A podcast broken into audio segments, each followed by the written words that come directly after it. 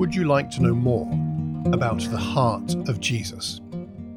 If so, you've come to the right place. Welcome to the Kingdom Come podcast from the Thames Valley Churches of Christ.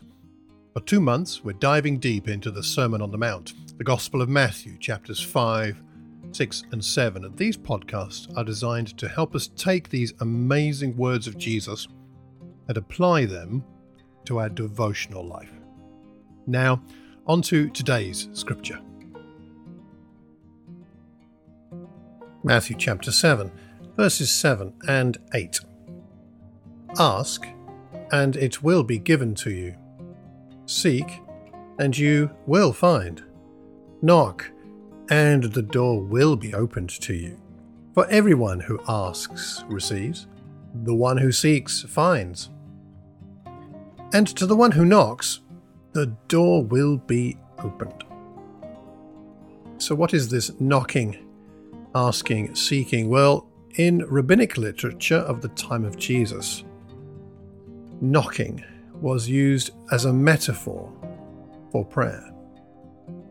It seems that Jesus is talking about the way that we pray to pray with confidence, perhaps also to pray with perseverance ask, seek, and knock are all in the present tense, which seem to indicate a continuous, persistent prayer.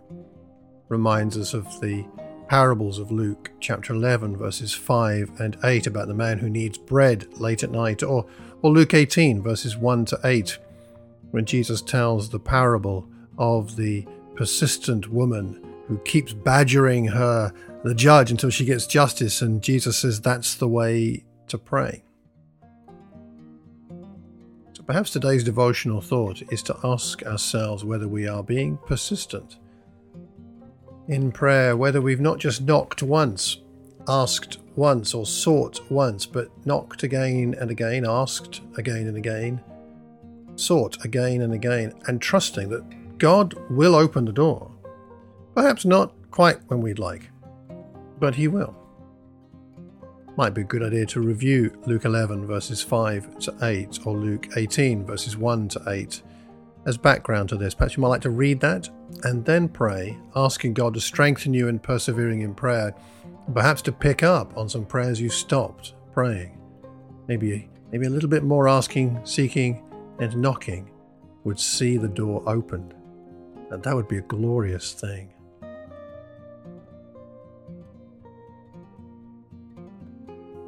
We hope you found today's reflection helpful. If you have any questions or suggestions, please contact me on malcolm at malcolmcox.org.